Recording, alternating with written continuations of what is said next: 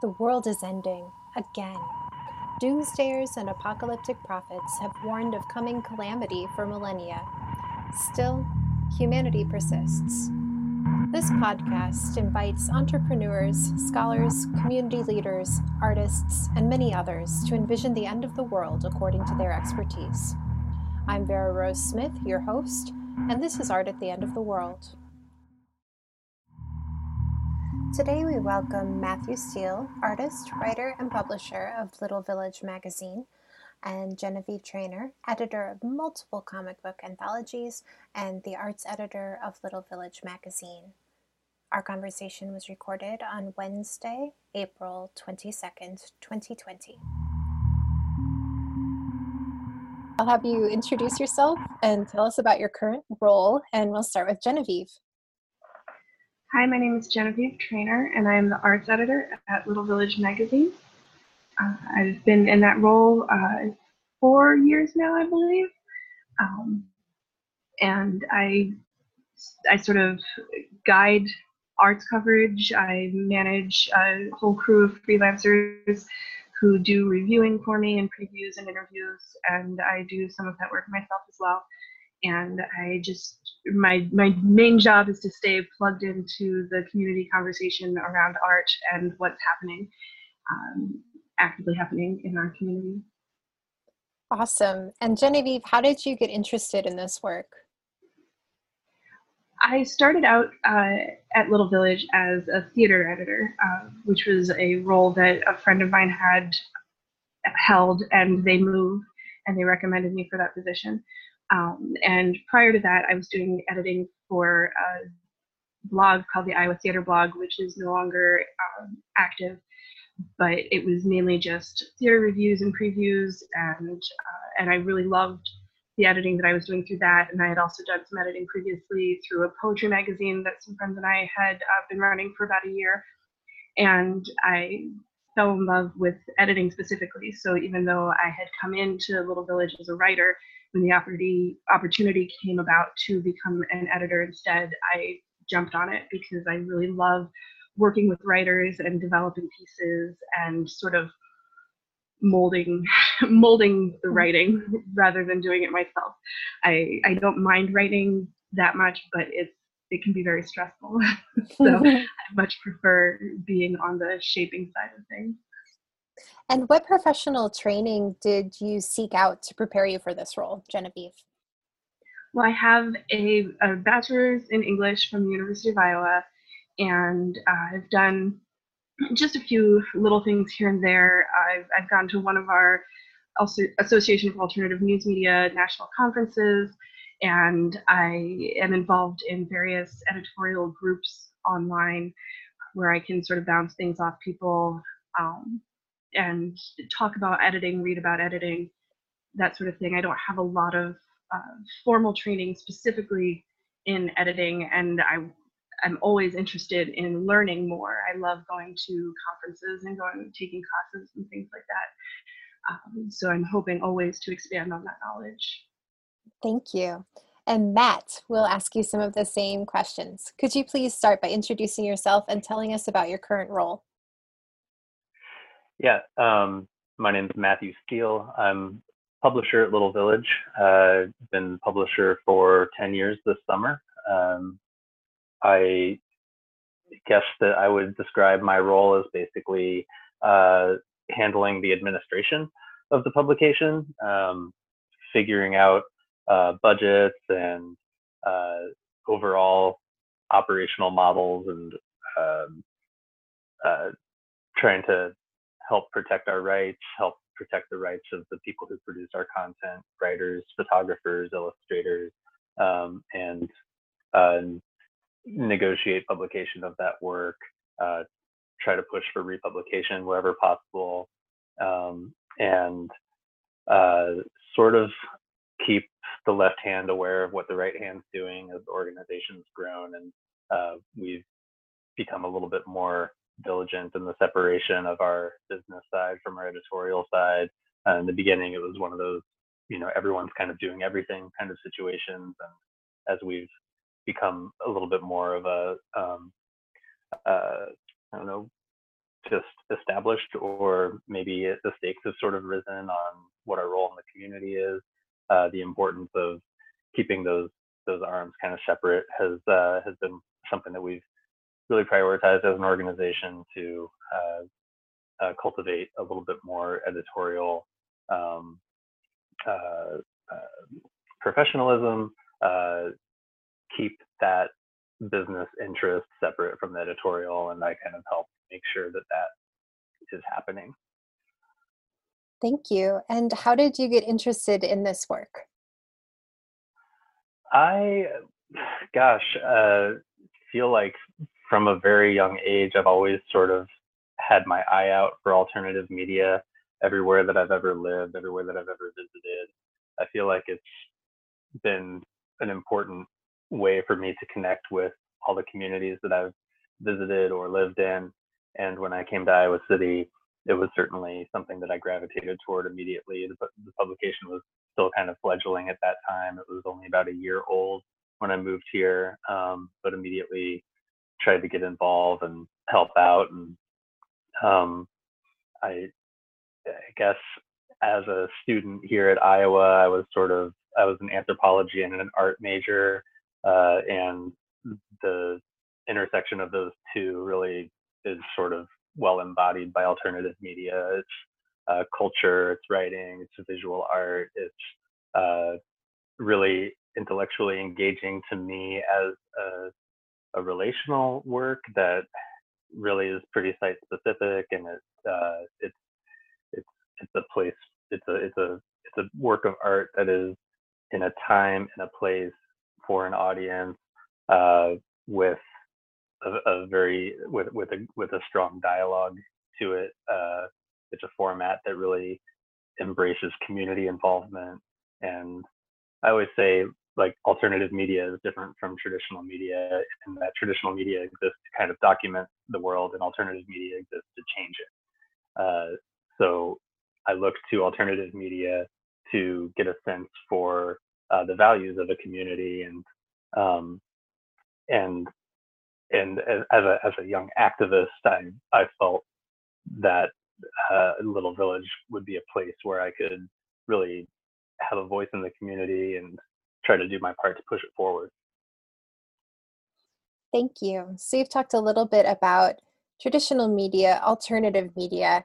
I'd love to ask you both how you define print media in particular and how Little Village fits into that definition. So we'll start with you, Matthew.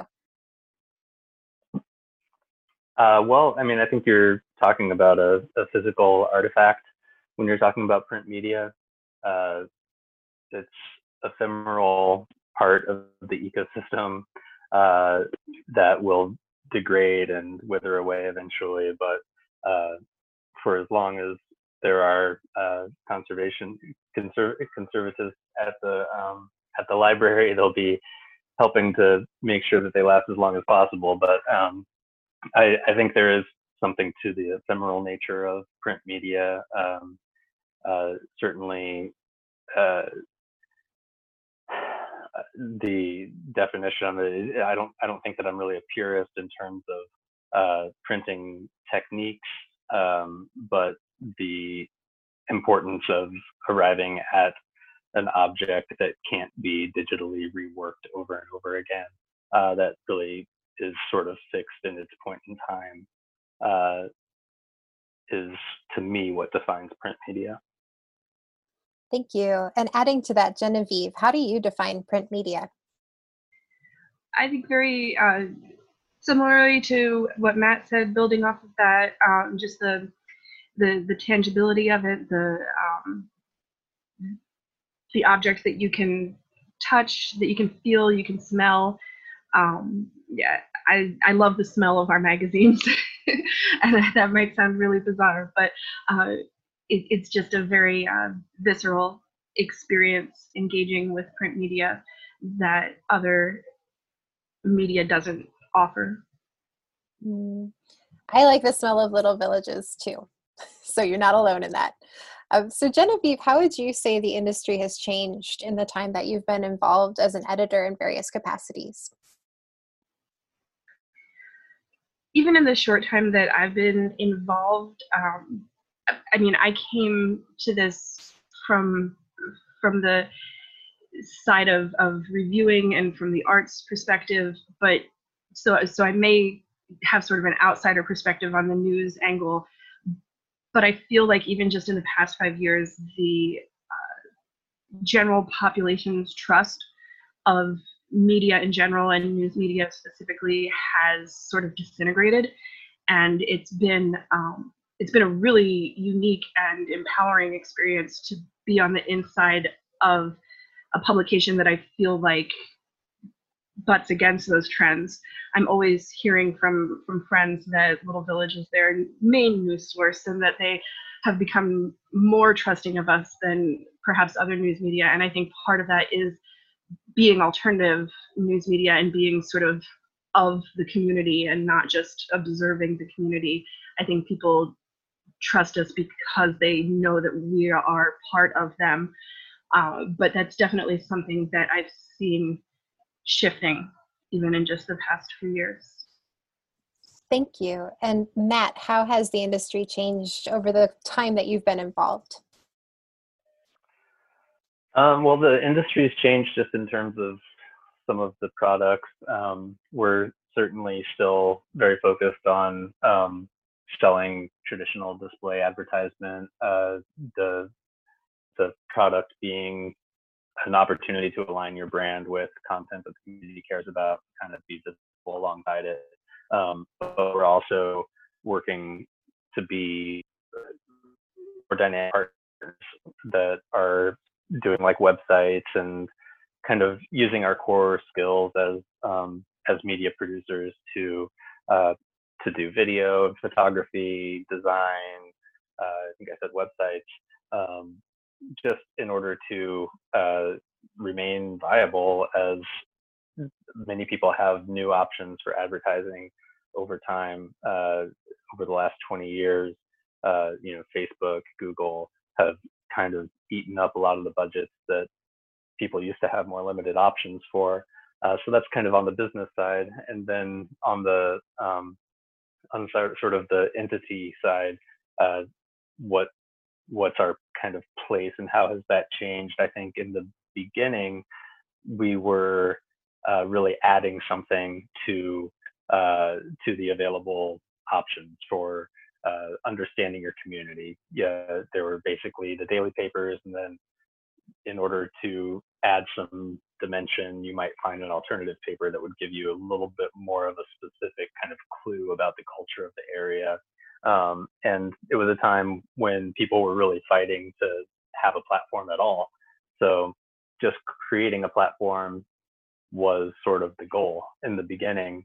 And I think over time, people have come to have more options for platforms. That there's a lot of uh, the accessibility of self-publishing tools, uh, even you know, starting with Blogger and then now becoming now now Facebook. Anyone can open up their computer and create an account and have a voice immediately. So in the beginning, there was a need to create a platform, and I think today there's a need to uh, curate and help people make sense of the overwhelming information that is suddenly available um, just by opening up their Twitter feed or their Facebook.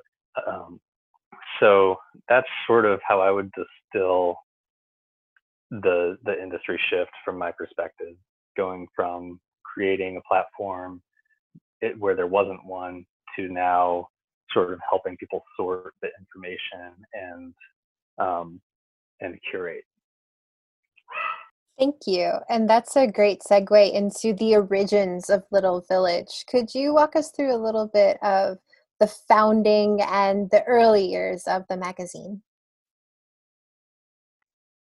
Yeah. Um, so Little Village's origins, and my Chihuahua is having a bark attack right now, so um, bear with me on that. Um, the uh, the origins of Little Village go back to the early '90s when there was a paper started in Iowa City called Icon that became a weekly, and eventually it got bought out by a regional Midwest wide publisher out of Indianapolis that was called Yes Publications. And they bought a bunch of magazines throughout the area um, and ended up uh, not being able to support them. And within just a few months, I believe, of being sold, Icon got shut down. Uh, and they didn't even own their name. They didn't own any of their equipment. Um, there were a few people that were very, very close to the core of it that still had a passion for the mission, and they relaunched under the new name Little Village. Uh, I think they were like every other month in the beginning. Um, the original publisher ended up moving to Ames right around the time that I moved to Iowa City, and he kind of, uh, you know, threw it at a few of my friends who uh, managed to keep it in print, uh, get it to a monthly state, get it eventually pretty stable. Um, there were, I think, four publishers before me. Um, Todd Kim was the first publisher, and I think it was Elisa Hanson who was second uh, publisher. And uh, then I think Kevin Kopus was publisher for a little while. He um, and then and then Andrew Sherburne was publisher from something like 2006 to 2010, um, and he really sort of stabilized the publication, got a lot of the distribution uh, locked in, and we had reliable reliable releases every month for for four years or so under under his leadership, and then um, when I uh, uh, he his wife was pregnant with her second baby. Our managing editor Melody was going to grad school for library science. Our features editor Paul was moving to St. Louis, started grad program uh, at Washington down there, and uh, and I was sort of the last one. I was web editor at that time, um, so I sort of uh, was the only one in a position to kind of keep it going while these other other three had to go on and move on to their next chapters. So, uh, so I became publisher in August 2010. Uh, Andrew uh, made an 11th hour addendum to the contract because there needed to be a cash aspect or it wouldn't be a legitimate sale. He asked me to buy it for $10, which was twice what he bought it for. Um, That's amazing. um, and that was uh, that was sort of uh, how how Little Village got stuck with me um, I made it a first priority to um, to increase the payments to freelancers. Uh, that was kind of the first thing I did. I, um, it, was always a thing at Little Village that if you contributed, you would get paid something. Uh, if you were an editor, you might not. um, you kind of got the privilege of staying up all night and fighting about the content, and that was kind of your payment. Um, and then as I kind of uh, was able to get the uh, the freelancer rates just bumped up a tiny bit, uh, talked our advertisers into expanding their advertisements to do two issues a month. And with that expansion, I was able to hire our first two people in I think 2012 uh, was when we hired our first two people, their digital director Drew and our managing editor at that time, Kate Conlow. Um, and uh, and from there, uh, it sort of managed to uh, manage to grow. We uh, we we got up to 12 or 13 uh, full timers at our height. Um, we don't really know where we're gonna be at the end of this, but um, but that's kind of the story up till now. Thank you. And you've alluded to this a little bit, Matt, but what is your number one greatest challenge as a publisher? Um, staying out of the way. um, I came into it as kind of a activist, writer, visual artist myself. Um, for the first couple of years as publisher, I was I was managing editor and art director and publisher, and I was the only salesperson. Uh, it was a really crazy couple of years. Um, but uh, but you know, really creatively gratifying. Um, and that creative gratification has had to transition into new forms as the organization's grown. Um, I've had to learn how to give people space to make their own decisions. Um, I've had to, I, I think I took like one business class in college and I was just angry the whole time. Uh, so I've had to get interested in new topics that I didn't think I was interested in before. Uh, just learning the unique skill of management. Um, financially, I certainly didn't have any background there, so um, you know, developing just any any sort of uh, business uh, skill has been a challenge, but the biggest one for sure has been finding um, new ways to feel creative about this work when the when the things that originally drew me to it weren't really available to me in my position as publisher anymore.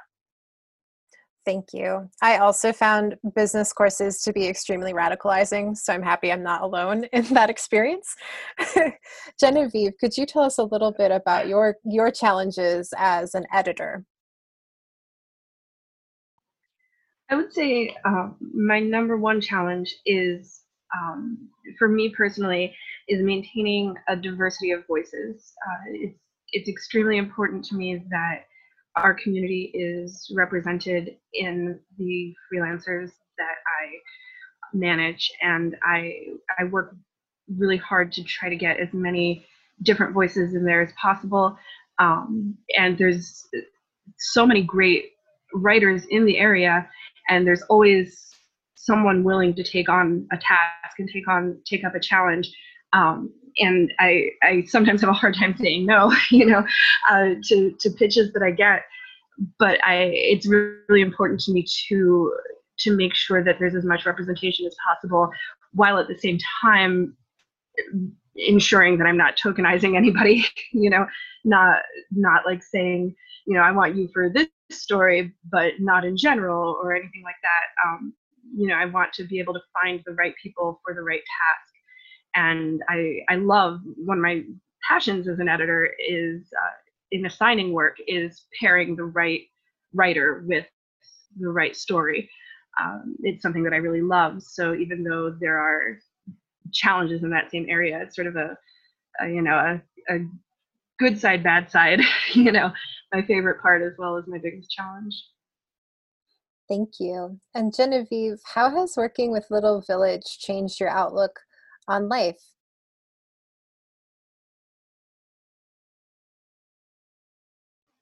Well, um, I would say it it really it drove home for me that work and passion can go hand in hand and that um, i mean i know i know that i'm incredibly lucky working at little village having the coworkers that I have and the team that has been put together there. I'm incredibly lucky, and I know that it may just be a once in a lifetime fluke, but it has driven home for me that it's possible to to truly love what you do. You know, to um, that, that you don't have to just look at at work as a as a drudgery.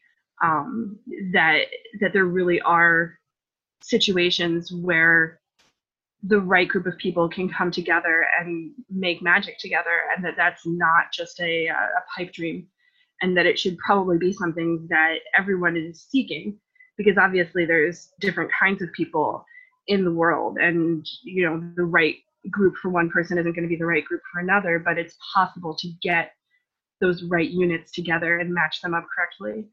Um, also i would say that it's really helped me feel the value of community.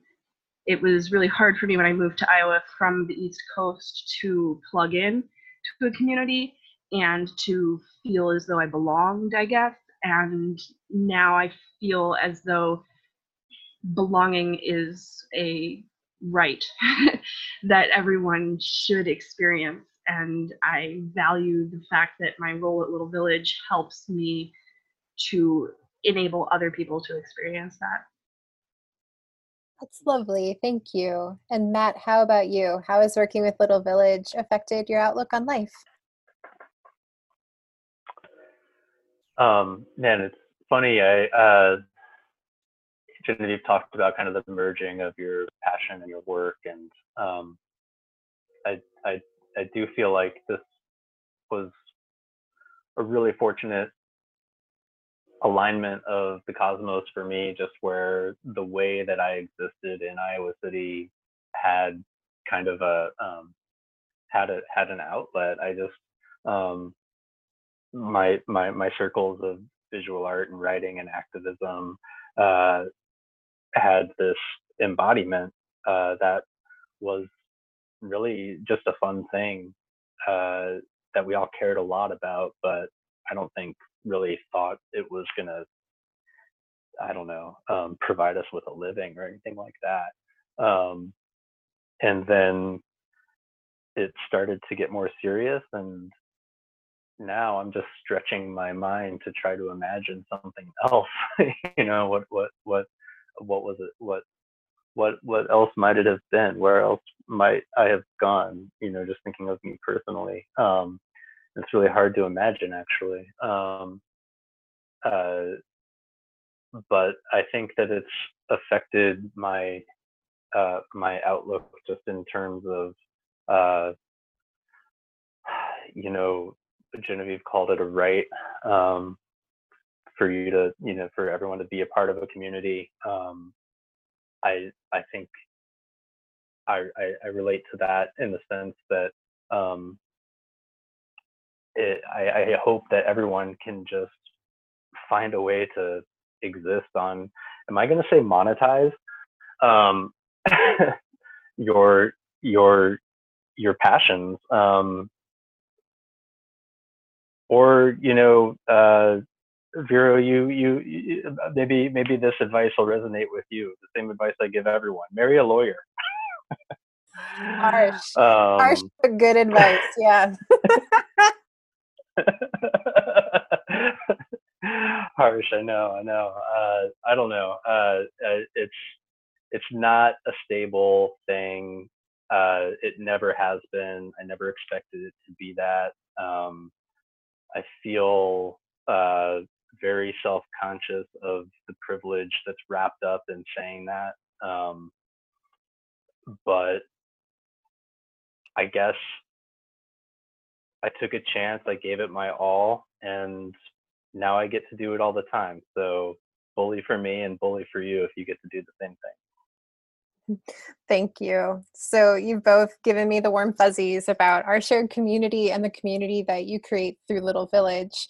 I'm going to ask you to destroy it now and describe to me the end of print media, how you see it. And we'll start with you, Matt. Um,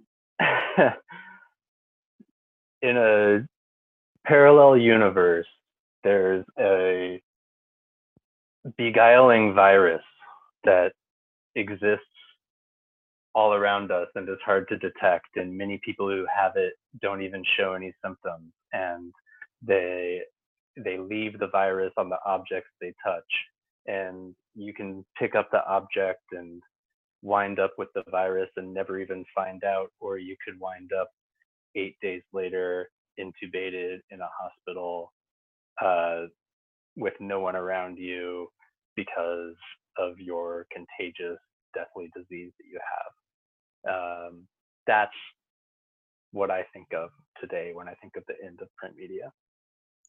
Wow, that sounds really familiar. Um, Genevieve, what do you think will be the end of print media?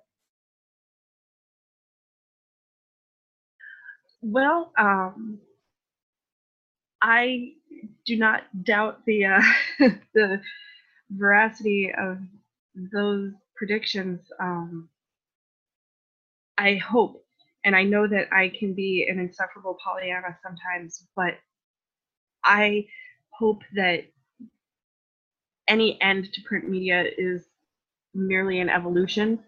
And I see that in all of the arts, especially right now. Um, and, and in as Matt described, the way that the industry has changed in the past decade, that um, that that if print media ends, it'll be because it's not needed anymore, and that it will become something uh, greater and more valuable than it is today. That there are so many ways of distributing media, and so many of them are more equalizing even than print media is.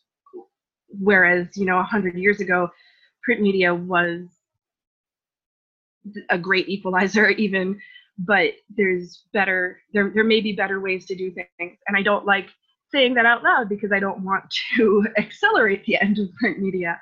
But I, I think that I think that anything that ends because of our current situation is something that needed to end. And I think that there are uh, there are futures that can be imagined that are far greater and wilder and more enticing. Thank you for being an insufferable Pollyanna. That was beautiful. And I think as long as there are people like you and me, Genevieve, who like the way magazines smell, as long as that's not digitally replicable, print media is probably safe. I don't know. But let's get a little bit more explicit about the end of print media in light of our current pandemic. How do you think COVID 19 will affect the future of print media? And we'll start with Genevieve. Well, I was uh, thinking along those same lines as you just said. Actually, I think that I think that once this is over, assuming assuming an end to this, that people will gravitate back towards print media and tan- all tangible media, all tangible objects, even more so than they did before. I think there was we, we were at the start of an evolution away from tangibility. And I think that this forced break will cause people to crave it more than they did before. I think people will want things that they can touch, that they can feel in the same way that you know we've all we've all heard or said that the first time we hug our friends when this is over it'll be hard to let go right? It'll be the longest hug in the history of hugs. And i think it'll be the same thing for all print media and all tangible media and all visceral objects that we've been separated from forcibly. I think that we'll come back to them with a, a desperation that's hard to predict but i I think it'll be a beautiful thing. Thank you. And Matt, what do you think the outcome of this pandemic will be for your industry? Um, yeah, I mean, I, I, think it's definitely uh, um, causing us to question a lot of the assumptions about uh, uh, well, I mean, we've been so closely tied to sort of uh, culture and uh, there's uh, there's there's a revisit there's a reimagining of what essential means right now. We see um, things like artistic performances and restaurants as luxury items, and now we realize how um, how essential to uh, life they are, not only in an economic sense, but uh, just in in in the qualitative sense of how we live and see ourselves and process reality as humans. Um, so being deprived of these things, I do I do think will uh, cause a, a, a new appreciation of them. Uh, and I would echo what Genevieve said about the aspects that don't survive. We're probably you know ready to go on their own anyway. Um, the the things that have a, a, a deep mission underneath them are going to find new expression. Um, whether you know, I always I, I, I love the print format. I love the fact that you can encounter it and you're forced to encounter it. I always likened it to architecture and I wanted it to be like a cool, unique building that you walk past that has character and can only exist in a certain place. That's what I think of with alternative media. Um, it, it, it gives dimension to the area. It's not the geography of nowhere. It has a personality. Um, and if if if the platform becomes unviable, I think the core intention of performing an idea in a vis- in a in a visible setting in the real world that people that were not uh, chosen by an algorithm encounter it accidentally and can't quite ignore it. Uh, those types of interventions will continue to uh, to to enchant us and surprise us and all storytellers just need to always be thinking about how to uh, reach an audience and how to speak in a language that people will understand. Thank you. That's the, the that's the core for me more so than the object. Uh, but I too love the smell of the object, and I'll fight for it. Thank you. And what gives you hope right now, Genevieve? Let's start with you. Our community gives me hope. Absolutely, um, the way that people come together, and and not even just our community, uh, but the the national and the worldwide community and the way that uh, connections are are being made from distances are being made digitally are being made between people that that you wouldn't necessarily expect I, I mean the the coalitions of governors you know on the on the east coast in the the midwest coalition that we are not a part of but the the coalitions on the coast and, and the governors working together to fill those roles that that weren't necessarily being filled elsewhere. And just the way that people at every level are um, are are leaning into collaboration definitely gives me a lot of hope and the way that we're creating community in new and different ways gives me hope and the way that we're using our tools the way that uh, zoom birthday parties are happening gives me hope. Thank you. And Matt, how about you? What's giving you hope right now? Uh, scientists and nurses, obviously, um, healthcare workers, uh, true heroes of our time. Um, but I think uh, also uh, the the the need to uh, be proactive and actually create for ourselves. Um, you know, this is like a hugely shocking to our core event that uh, is forcing us to uh, really seek out and create the interactions that we need to survive. Um, you know, we don't have the uh, the passive uh, Wednesday evening gathering with our friends that we just kind of, you know, or the the the things that we took for granted, uh, going into the office, seeing seeing folks, um, all of the things that had really unconsciously taken up our life, like we have to make them for ourselves actively in this moment, and uh, that's a new um, that's that's like a that's a muscle that I think we're gonna see the um, we're gonna see the effects of that in surprising ways. Um, you know, people like Genevieve said that that hug is gonna be the longest hug ever. Um, it's I'm hopeful for the art that will come out of this time. I'm hopeful that we won't be the same as we were before.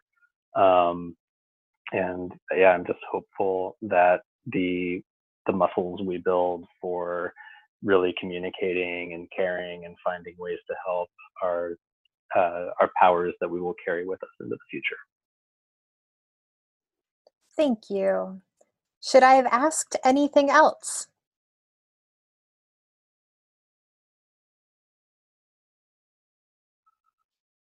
Oh, I don't think so. Those were really good, hard questions, Vero. Thank you. Thanks, and thanks I to agree. my students. I can't think of anything else. Great. Good. Thank you. And I can't take credit for all of the questions. My students came up with a lot of them. So thanks to them for being so engaged through this really difficult semester. Well, thank you both for doing this interview. Thank you, Vero. And my pleasure. Thank you so much. This has been Art at the End of the World with Vero Rose Smith. Tune in next week to learn about another way the world might end. The music for this podcast was written, performed, and produced by Gabby Vanek. You can hear more of her work at her SoundCloud, which is linked in the show notes. Thanks, Gabby, and thanks all of you for listening.